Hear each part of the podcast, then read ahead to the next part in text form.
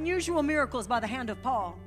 Do you believe that God will do unusual miracles? Unusual miracles by the hand of Paul.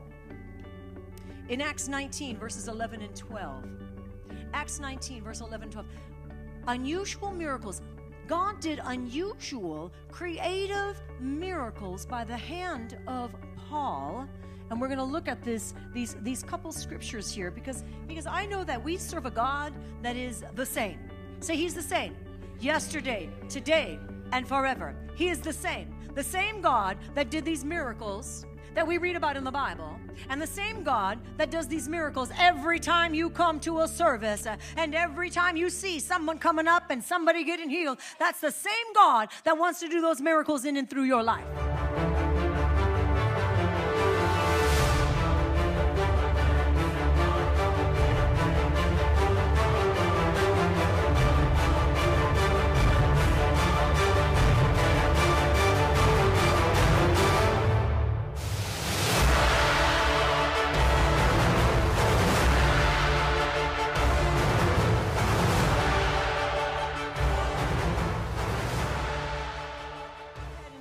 Bibles to Acts nineteen, eleven and twelve. Now God worked unusual miracles by the hand, by the hands of Paul, so that even handkerchiefs or aprons were brought from his body to the sick, and the diseases left them, and the evil spirits went out of them.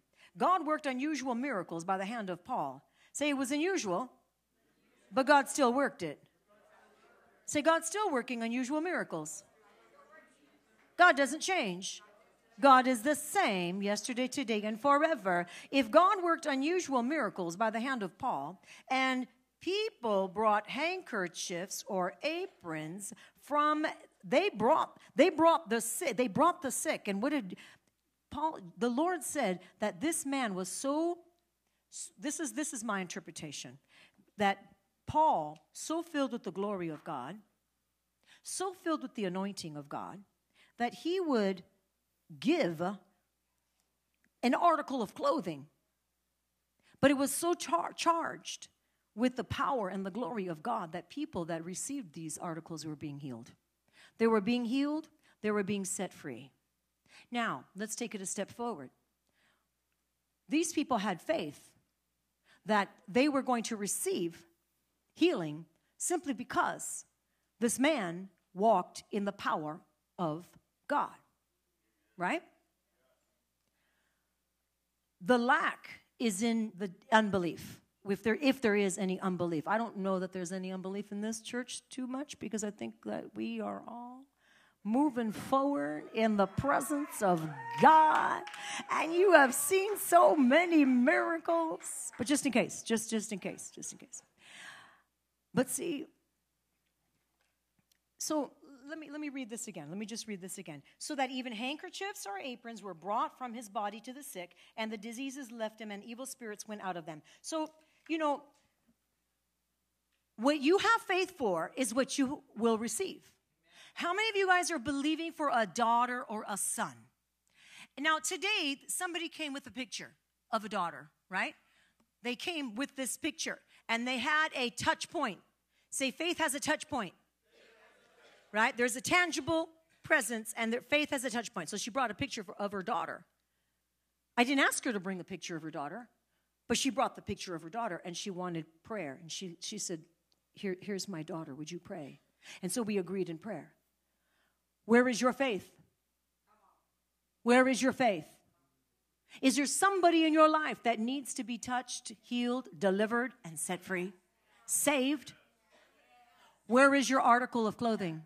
Where is your picture of that individual? Why is it not here? If you have faith that God will touch that article of clothing. If you have faith that as we lay hands and pray over those garments, over those pictures, that when you walk out of this, you're going to know, Jesus, you have touched this article. Jesus, not only have you touched this item, but you have touched the individual that owns this item. You have touched the individual, and I'm going to stand firm in faith. Do you believe it? Do you? Be- Who believes it in this room? The Bible doesn't lie. Okay. See, there, there is nothing new under the sun. When, when the word of the Lord says that, that God worked unusual miracles by the hand of Paul, see, there were some other unusual things that, that happened in the Bible too. There's, some, there's quite a few of other unusual things that, hey, let's just talk about water from a rock. Let, let's just talk about, you know, the fact that water does not come from a rock, people. Let's all get that straight. Does water come from a rock in the natural? No. But did water come from a rock? Did honey come from a rock? Does honey come from a rock? No, not in the natural. But did honey come from the rock? Yes, it did when it needed to. And the word of the Lord is actually, it's so powerful. See, God is not confined to doing things that are explainable. Some people just need things explainable. Oh, if it's not explainable, then I'm not going to believe it. Well, then you're going to miss out on so much. I'm sorry. You're going to miss out on so much. I want you to turn now to Psalm eighty-one. In verse ten, it says, open wide your mouth and I will fill it. Open wide your mouth and I will fill it. Go down to verse twelve. So I gave them over to their own stubborn heart to walk in their own counsels. See, because it says in verse eleven, my people would not heed my voice. Here's the, here's the downfall. If you don't heed the voice of God, okay, you're not hearing the voice of God. You're hearing a, a different voice. The Bible says that they, Israel, would have none of me, so I gave them over to their stubborn heart, to their own counsels. But verse thirteen says, oh, that my people would listen to me. Oh, that my people would listen to me. Father, let us be a people that listen. Father, let us be a people that will open our mouths and allow you to fill it. Father, let us be a people that are going to lay our lives down daily, moment by moment, and say, Father God, I don't need it to be explainable. I, I don't, it doesn't have to make sense, Lord God. Father, the world lives as a, in, in a form of barrenness because everything has to be explained and everything has to be so logical. But Lord, you're beyond that and you're outside of that, and faith Faith speaks, and faith is tangible. Again, faith is tangible. Say faith has a touch point. It's tangible and it has a touch point. Yeah. So let's keep going. Psalm eighty-one. That Israel would mock, walk in my ways. I would soon subdue their enemies and turn my hand against their adversary. Let's read that again. Verse thirteen. Oh, that my people would listen to me, that Israel would walk in my ways. Us. That we would walk in his ways. I would soon subdue their enemies. God is subduing your enemies, people of God. He says, I'm subduing your enemies. He says, and turn my hand against their adversaries. What was the condition? Tell me, what was the condition? What was the condition? Let's go back. What was the condition? Look at verse thirteen, the very beginning. That my people would listen, that my people would listen, which tells you that you could be walking and you could be talking in Christianity, but you may not be listening. You may not be listening. Say, oh, Lord, I want to listen. Lord, make me one that listens. Verse fifteen, the haters of the Lord would pretend submission to him, but their fate would endure forever. He would have fed them also with the finest of wheat, and with the honey from the rock, I would have satisfied you. With the honey from the rock. The Lord is not limited to your understanding. If he wants to use a person to lay hands and to cause that infirmity to be removed, then so be it. He does it all the time. If he wants to use an article of clothing, but your faith is what moves that mountain. So if he wants to use that article of clothing and your faith that's mixed with that to move upon the life of that individual, then why not? Why does it need to be so understandable and explained in our human logic? Because you know what? Faith has a voice, but faith believes God for the impossible. Faith believes God for the impossible, not man.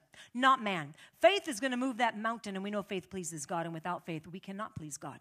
Now, in this story, when Paul did unusual, he did creative miracles, right? And it's Articles were, were given to people, and I believe people were bringing him things. I mean, how many layers of clothing could have the man worn?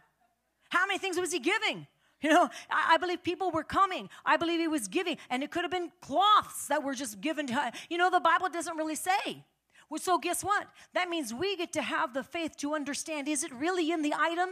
Is it really, well, was it, a, was it an apron or was it a handkerchief? Did he have a lot of handkerchiefs or did he have just one?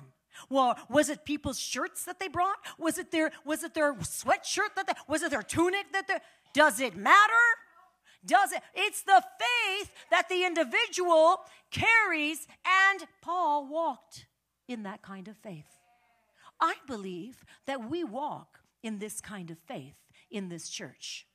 And for those that have an ear to hear, and for those that have faith to believe that what I'm talking about here today is rising up in your spirit, man, and you're realizing, you know what? I'm not going to let unbelief, and I'm not going to let human logic limit what God may want to do through my life and in an individual that I'm praying for. It could be a son or a daughter, doesn't matter. But you know what? I'm going to bring that item. I am challenging each and every one of you to rise up in your faith. And if there's something that you know, you're praying for somebody, maybe it's for yourself, but you bring something. Next week, I want to see you in faith taking steps of faith action steps and bring that item. We're laying hands on those things, and you're going to know that you know that you know that through prayer, uh, through fasting, um, through faith, uh, that shifting is happening in their lives. Uh, something is moving in their lives. Can I get an amen? Amen? Who believes what I am saying right now? Because it's the word of the Lord. Now, the world would ridicule you. You know this. The world would ridicule you. They would be like, oh, this is ridiculous. Well, some, some. Now, if they have any kind of spiritualism, they may not. But, I mean, the world that is so against God, right? They would ridicule. But who cares? Because the last time I checked, he's causing my enemies to come and to be at peace with me. But he's also causing my enemies to literally move out of my way and to be literally destroyed even in front of my face. Because that's what the word of the Lord says in Psalm ninety-one. And I know that the Bible doesn't lie. I know that the Bible is the same. God is the same yesterday, today, and forever. So I don't know about some of you, but I do know that God is faithful. And I know that when he says something, he's going to bring it to pass.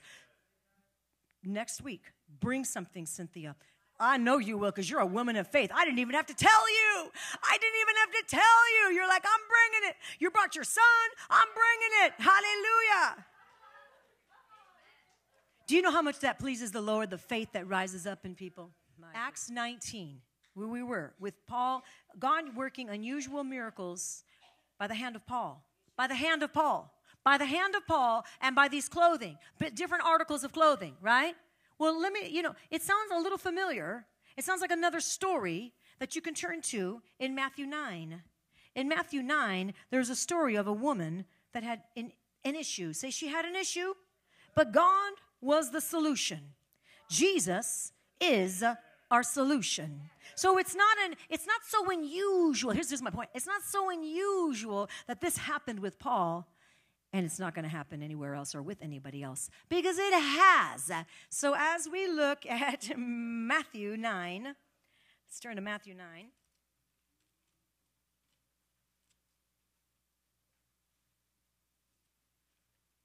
And twenty. Jumping right into the middle of the story. Matthew nine twenty, it says, and suddenly a woman who had a flow of blood for twelve years came from behind and touched the hem of his garment. Came from behind, touched the hem of his garment.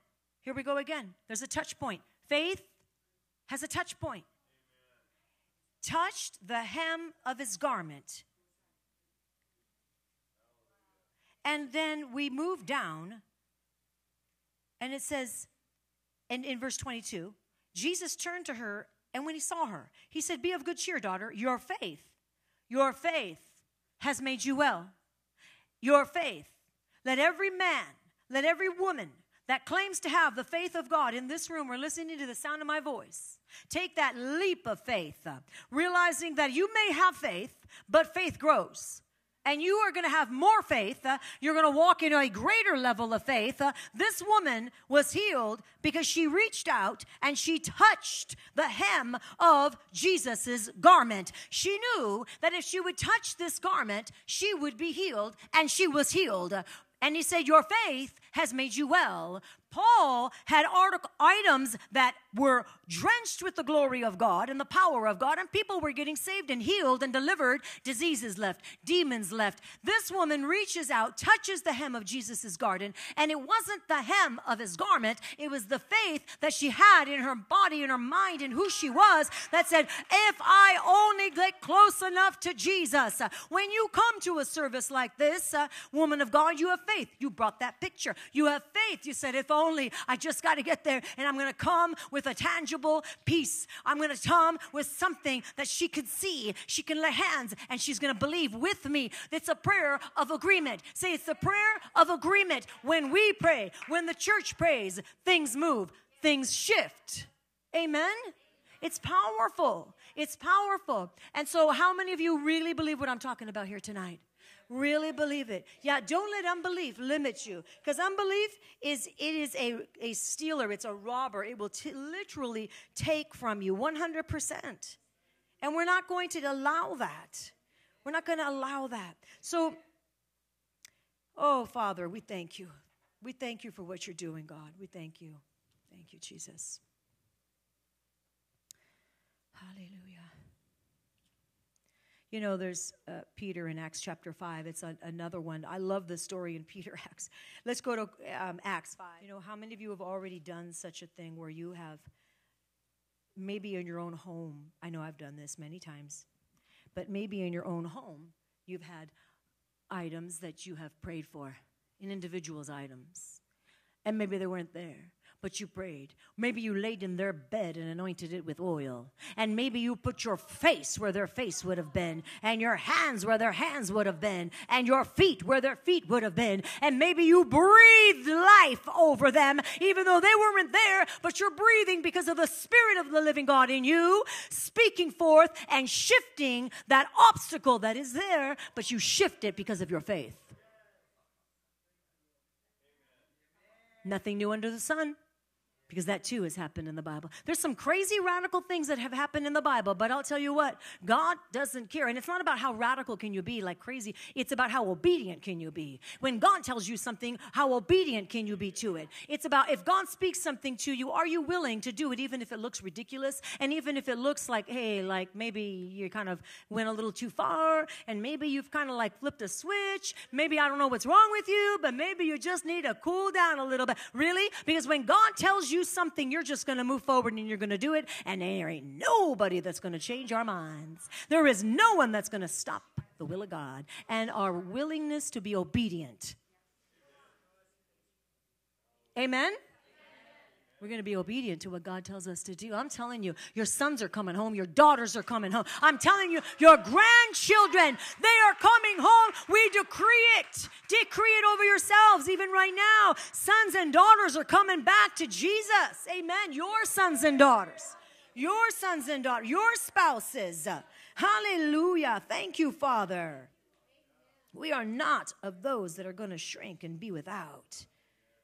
Thank you, Father. Glory to God. So in, in Acts chapter five, look at this good fruit here. Acts five fourteen.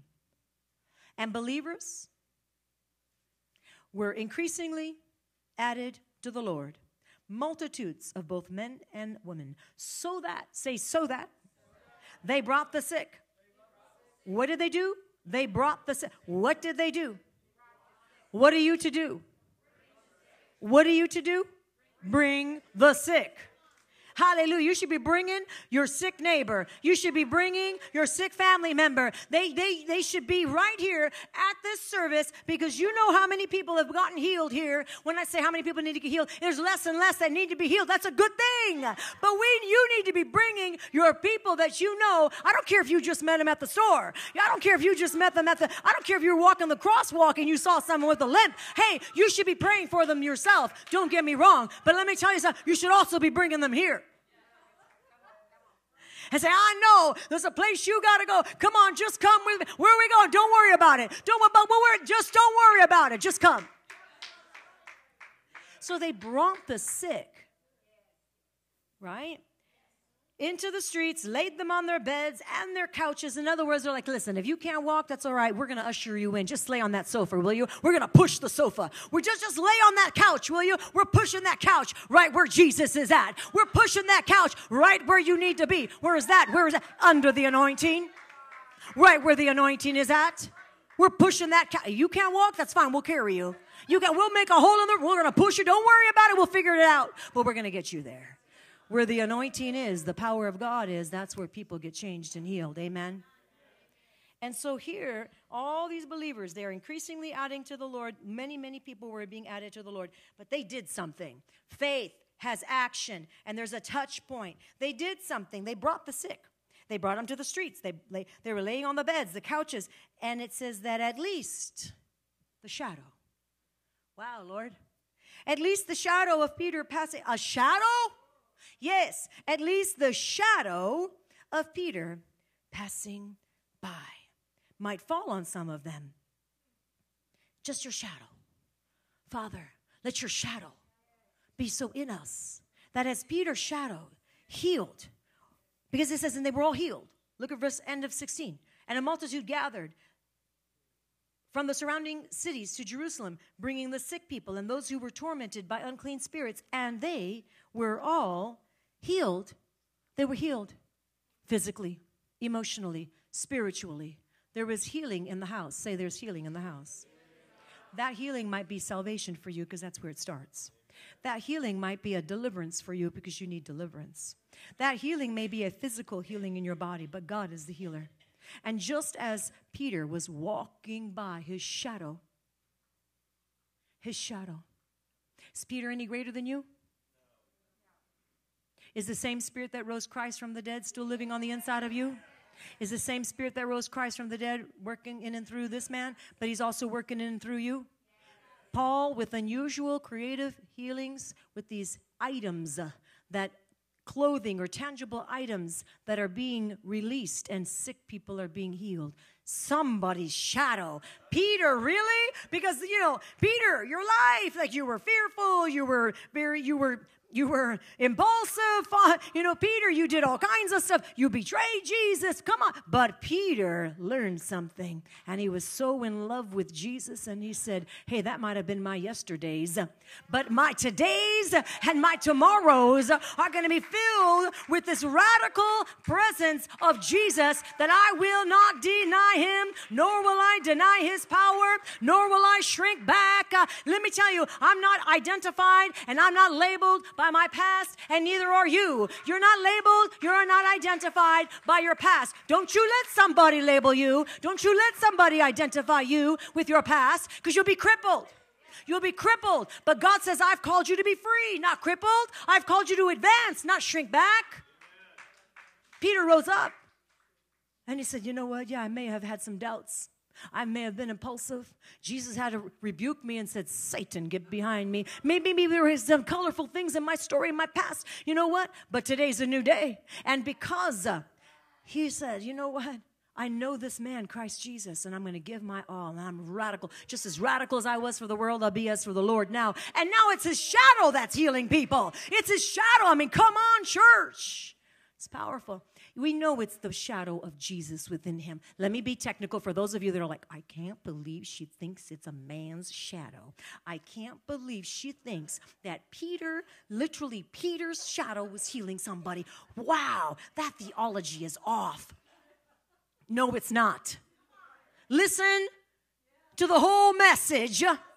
Listen with the eyes of your understanding. Heed the word of God and stop being so quick to your decisions and your interpretations and your judgments. It is Christ in us, the hope of glory.